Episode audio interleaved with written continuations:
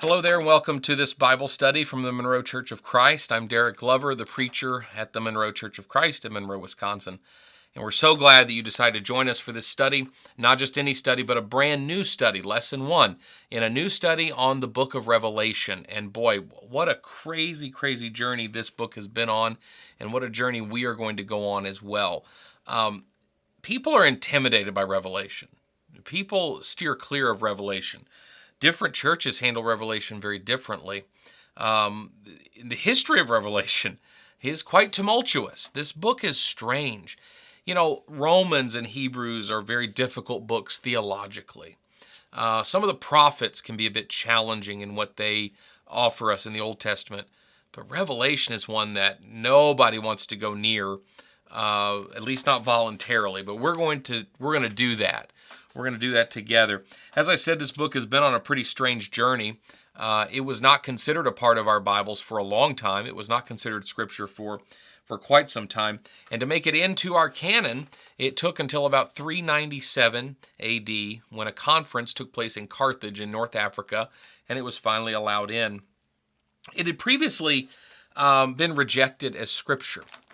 And part of the, the cause for that rejection was mostly as a response. You know, we do so many things and make so many choices about our faith and about the practice of our faith based on responding to something someone else is doing. We don't want to look like them, so we're not going to do this thing in the in the same way they do.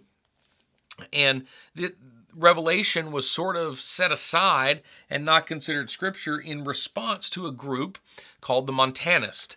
The Montanist were um, a, a, a, sect of, of Christianity um, that made people uncomfortable they would be what to to that to ancient Christianity what in modern Christianity we would think of as charismatic or um, even the Pentecostal churches that are very vocal, um, have a lot of prophetic uh, qualities about it.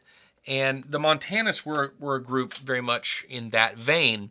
And it made early Christians uncomfortable because they were afraid that here are these people prophesying and and doing some strange things and being very loud about it that it's going to bring judgment down on Christians and persecution on Christians from Rome. And so they were very suspicious of the Montanists most Christians were. And in response to that here's this book with all of this um, prophetic language and things that seem very strange and we can't make heads or tails of it. So we put that aside. And um, in response to the Montanists the book of Revelation was not considered scripture in the early years. Uh, and it's true that you know they have a point because the, the the fear was that people would use that in order to build their own kind of sect and and their own group that they would make of revelation whatever they wanted it to be uh, to defend their position their theology their doctrine and it's true there is a temptation to read revelation as a code book as some sort of secret message that God is trying to transmit to us that we have to filter through and decode. Uh, there were some who felt that Revelation should not be a part of the Bible just because it was too hard to understand.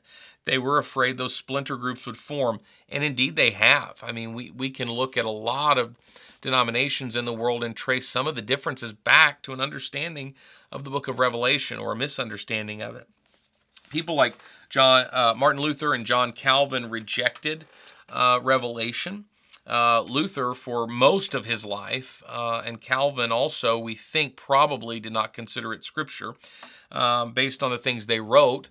Uh, Calvin wrote commentaries on every other book of the Bible except Revelation, and Luther was vocally against its inclusion in the canon.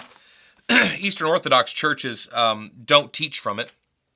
The Catholic Church uh, they teach from it as a warning to every generation, and uh, they're, they're, not wrong, um, to, to encourage each generation to be ready. The Coptic Church, which is one of the oldest Christian churches in the world in, in North Africa, which is quickly going extinct, um, they read the entire book on what's called Bright Saturday, which is the Saturday before Easter. And they read it in its entirety. And that's really the way this book is designed to be consumed. It needs to be read, it's meant to be heard, It's meant to be listened to as a whole. And I would even encourage you before you move on in this study, before you watch next week's lesson, before you watch the, the what comes after this, read the whole book through once, maybe twice. Listen to it if you have an audio recording of it, but go through the entire book as a whole.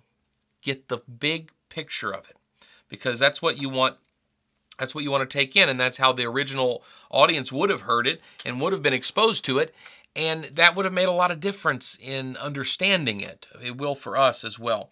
Uh, it would be if, if we want to dig in and go little bit by little bit and, and and take it apart and put it back together, that would be like meeting someone and and deciding that you need to do a full autopsy on them in order to determine if they're a good person. Um, you can learn a lot from an autopsy, but you're going to kill the person in the process. We kill so much about what's beautiful about this book by the way that we dissect it. Uh, and so we're going to try to avoid the dissection of this book and focus ourselves on understanding it in the broader picture and and taking it for what it's worth. Um, we are we need to hollow this book. We need to read this book. We need to understand its purpose for our walk as Christians and its purpose for our life today. What we don't want to do is let it divide us. We don't want to come to some disagreement on what this means or what that number represents. We're not going to go there. And we don't want to ever make this bigger than Jesus. Jesus is at the forefront and at the center of all we do and all we believe and all that guides us. And we are not going to let the things in this book get bigger than our Savior. Um, you know, one thing that we tend to do is forget that the letters we read in the Bible, the books in the Bible, they were written for us, but they were not written to us, if that makes sense. Uh, we're reading someone else's mail, in a sense. Uh, we, have picked up a letter, and if we're going to understand what it says, we need to understand who wrote it. We need to understand who they wrote it to, and we need to get a picture of when it was written and what the context is to understand what this author and what this recipient are trying to communicate with one another. And so we want to make sure that we we think of it that way. You know, words and concepts change. Um, as time goes on, the understanding of things changes. If you can imagine, uh, and and this has had this happened in my lifetime, and so it's it's really amazing. My kids won't know anything different but in my lifetime, we went from no cell phone to cell phone to smartphone. Um, and the things that can be done with these devices are remarkable. You're watching the product of one of it right uh, of one of those things right now, um, because this this setup is an iPad and a couple of iPhones, and that's about it. And uh, and it, it shows, but uh, but it's that that's changed so much. Imagine going back to say 1999, and I was probably in about the seventh grade, seventh or eighth grade in 1999. That would have been about eight years before the first iPhone came out. And imagine I were to say to someone that um, I pulled out my phone and took a selfie, or hey, let's let's uh, let me grab my phone and we'll take a selfie. No one knew what that was. Imagine if I said that I was gonna I was gonna um, take a picture on my phone and post it to Instagram, and then get directions to the restaurant where I had reserved a table on my phone. That these words don't matter; they don't mean anything, um, and because the concept is so foreign. And so this is the case when we're trying to understand an ancient book, and, and Revelation is certainly an ancient book. We need to know where it came from, why it was written, who wrote it, who they who they were writing it to, and what they were trying to convey, and understand some of the words and phrases and words and concepts that mean nothing to us meant something very very important to them. And so we're going to have to get into a mindset of understanding that that, and we have to try uh, to make it fit that context and not make it fit our context and that's what people tend to do with Revelation that makes it so confusing and intimidating. When we read about horses uh, you know, coming out of the sky and insects coming from the east, and then and then you'll hear someone say, "Well, that must be, you know, oh, that's uh, the Soviet Union, and that's and Gorbachev has the scar on it." There's always a mark of the beast. Every generation comes up with one. Um, there's always something that they're trying to make this out to to apply to us. That's something we do when we read Scripture. Is we read it and immediately try to stick ourselves in it somewhere that somehow this was written and it survived these thousands of years just so we can read it and it can be applied to 2021. No. No. Uh, the people who are alive in 2021, frankly, are just not that special. That Revelation is only about you. Uh, this was written to a specific people in a specific time using specific language that they understood, and we should leave it there and not get caught up in the need to make it about us and the need to make it relevant to our life in that way. This is uh, an important book because it removes the veil. It kind of gives us a peek beyond what's in this world and into another world. And it demands of us that we have loyalty to Jesus Christ. Um, we are to have loyalty simply to the one true God. And we do not and, and this is this is what this book is really saying. We don't tie our um, our life and we don't tie our uh, value and we don't tie our faith to the state um, to a nation or a politician i mean it's always it seems to be one thing after another in this world um, and and there's elections and there's riots and there's arguments and there's always somebody on one side or another um, but this this book makes a very clear distinction between people of faith and and the fact that that that's who we are, and it's not dependent on a king or an emperor or a nation. That's who we are, no matter what. This is a book of rebellion. This is a book of rebellion against the powers that be. And in that sense, it is a pledge of allegiance to God and to his son, Jesus Christ. So we want to understand the context, and we want to understand that the people whom this was written to, uh, they had lived through Tiberius, they had lived through Caligula, they had lived through Nero, and now they were coming into the time um, of Domitian, and it was evil emperor after evil emperor after evil emperor for them. It had been a roller coaster of, of, of a life as a Christian. And so that's the world they're living in. We'll talk more about that in a minute. It, that's, that's the world they're living in, uh, is one that's hostile to their faith. Now, who wrote it? Well, tradition tells us that the Apostle John wrote this. The, the, traditional story is that the Apostle John was exiled by Rome to the island of Patmos to die. While he was there, God appeared and gave him a sign, a revelation, a vision that he was to write and then send back to, to seven churches. Uh, there's plenty of reasons to believe that it is the Apostle John. Uh, there's nothing really that precludes that from being possible, though there are plenty of reasons to not believe that's the case. The style and the diction are completely different from John. The timing of it may be a little too late for John. Um, and and that's okay if it's not, because quite frankly, followers of particular apostles or or teachers would often write things in their style and their wording and put their name on it. That was not considered dishonest. That would be today. That was not considered dishonest then. We even would note that 1st, 2nd, and 3rd John do not appear to be written by the Apostle John. Um, they appear to be written by someone we call John the Evangelist. Um, it may very well be a different author, a different writer writing in the name of the Apostle John. So, despite the tradition and the evidence, um, it could be John. It might not be John, and that's okay. It's okay. It doesn't it doesn't destroy our faith to to understand the reality here. But there's some debate in academia uh, as to who it is and who wrote it. So, um, so he writes. So uh, the island of Patmos, by the way, the idea that he was in exile there to die. That's mm, Rome exiled people a lot, but if they wanted to put you to death, they put you to death. So um, you know, it's very well this person might have been there, but it says in the in the text that this person was sent there by God to receive a message and to take it back to the seven churches. So um, this person wasn't just in exile and happened to get a vision. God brought them there for a purpose and for uh, and for a reason.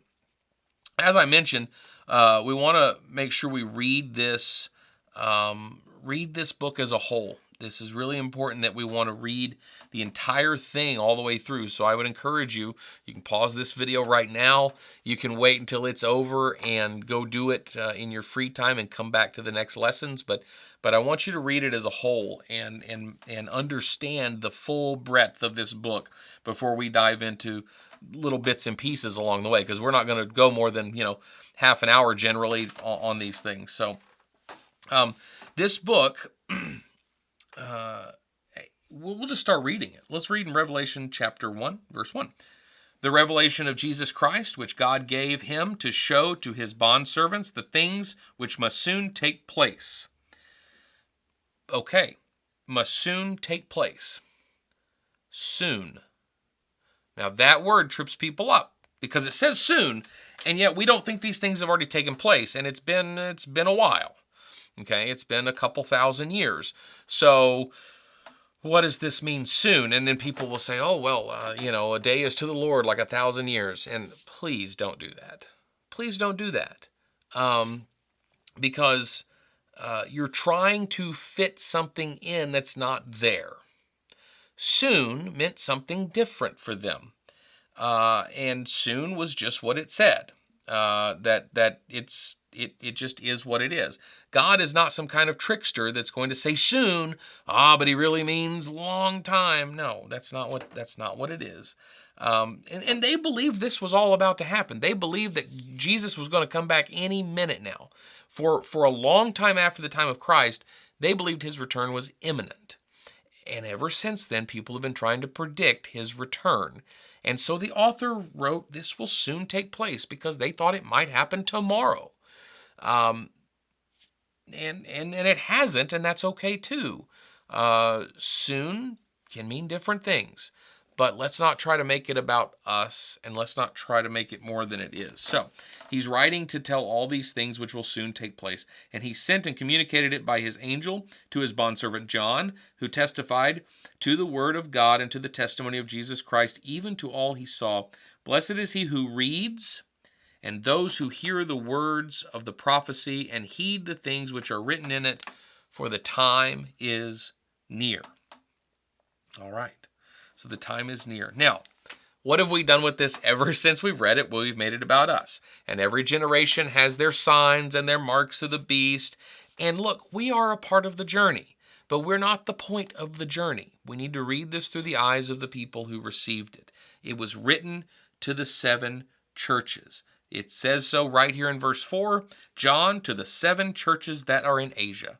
Grace to you and peace from him who is in, excuse me, who is and who was and who is to come, and from the seven spirits who are before his throne, and from Jesus Christ, the faithful witness, the firstborn of the dead, and the ruler of the kings of the earth. To him who loves us, uh, and releases released us from our sins and by his blood and he has made us to be a kingdom priest do his glory, uh, excuse me, priest to his God and Father, to him be the glory and the dominion forever and ever.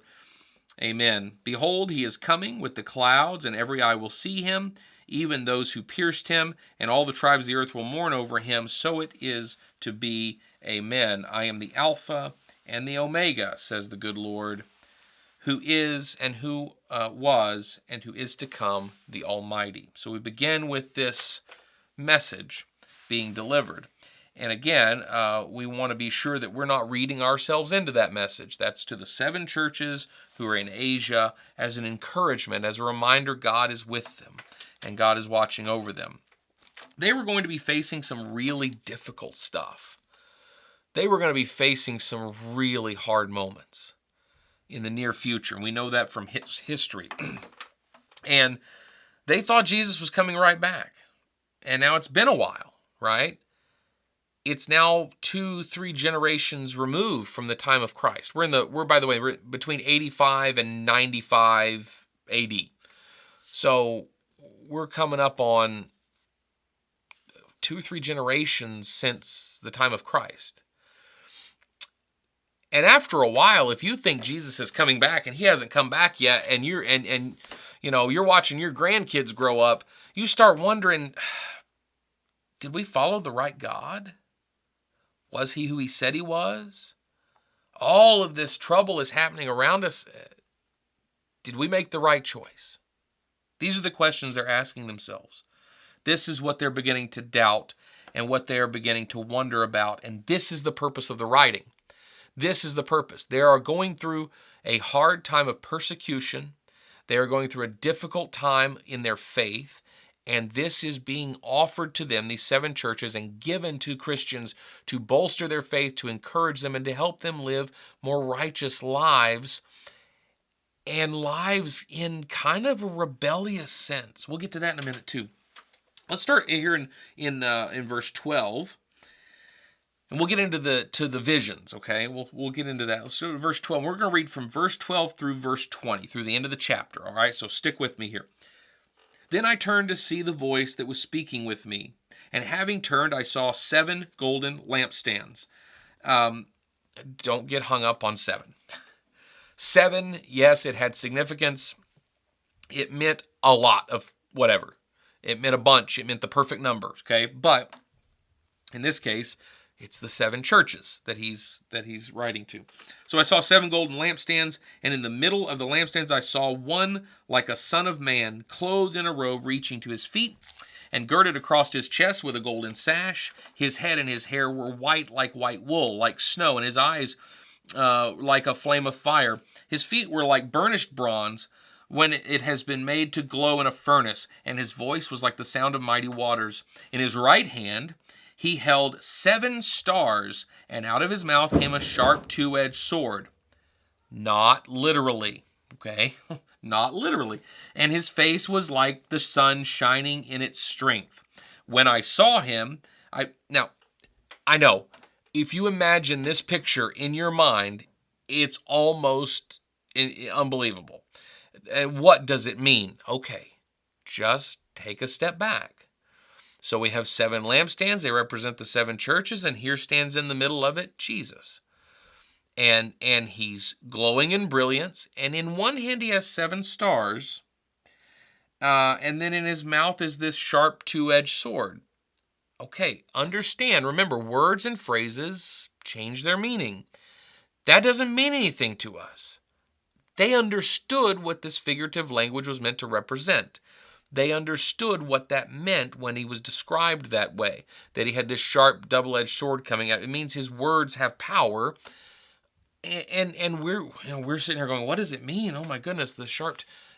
They understood it. Okay. And, and let's not get hung up on it. Uh, and his face was shining like the sun shining in its strength. Verse 17 When I saw him, I fell at his feet like a dead man, and he placed his right hand on me. Look at this, saying, Do not be afraid. I am the first and the last, and the living one. And I was dead, and behold, I am alive forevermore, and I have the keys of death and of Hades.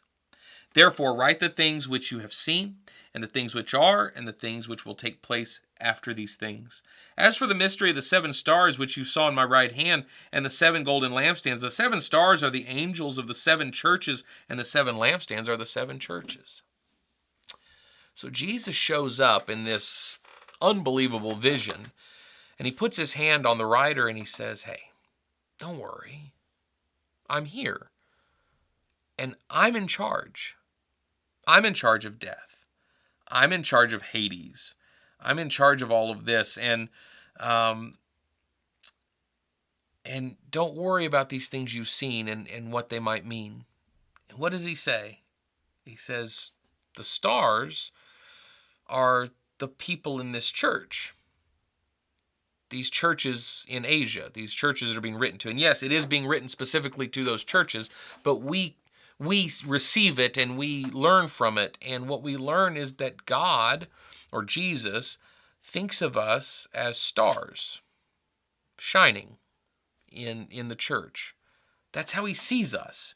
And yes, he holds the keys to death and to Hades. He has dominion over these things in this life. And basically, what he says is just, I'm going to show you what is and what will be.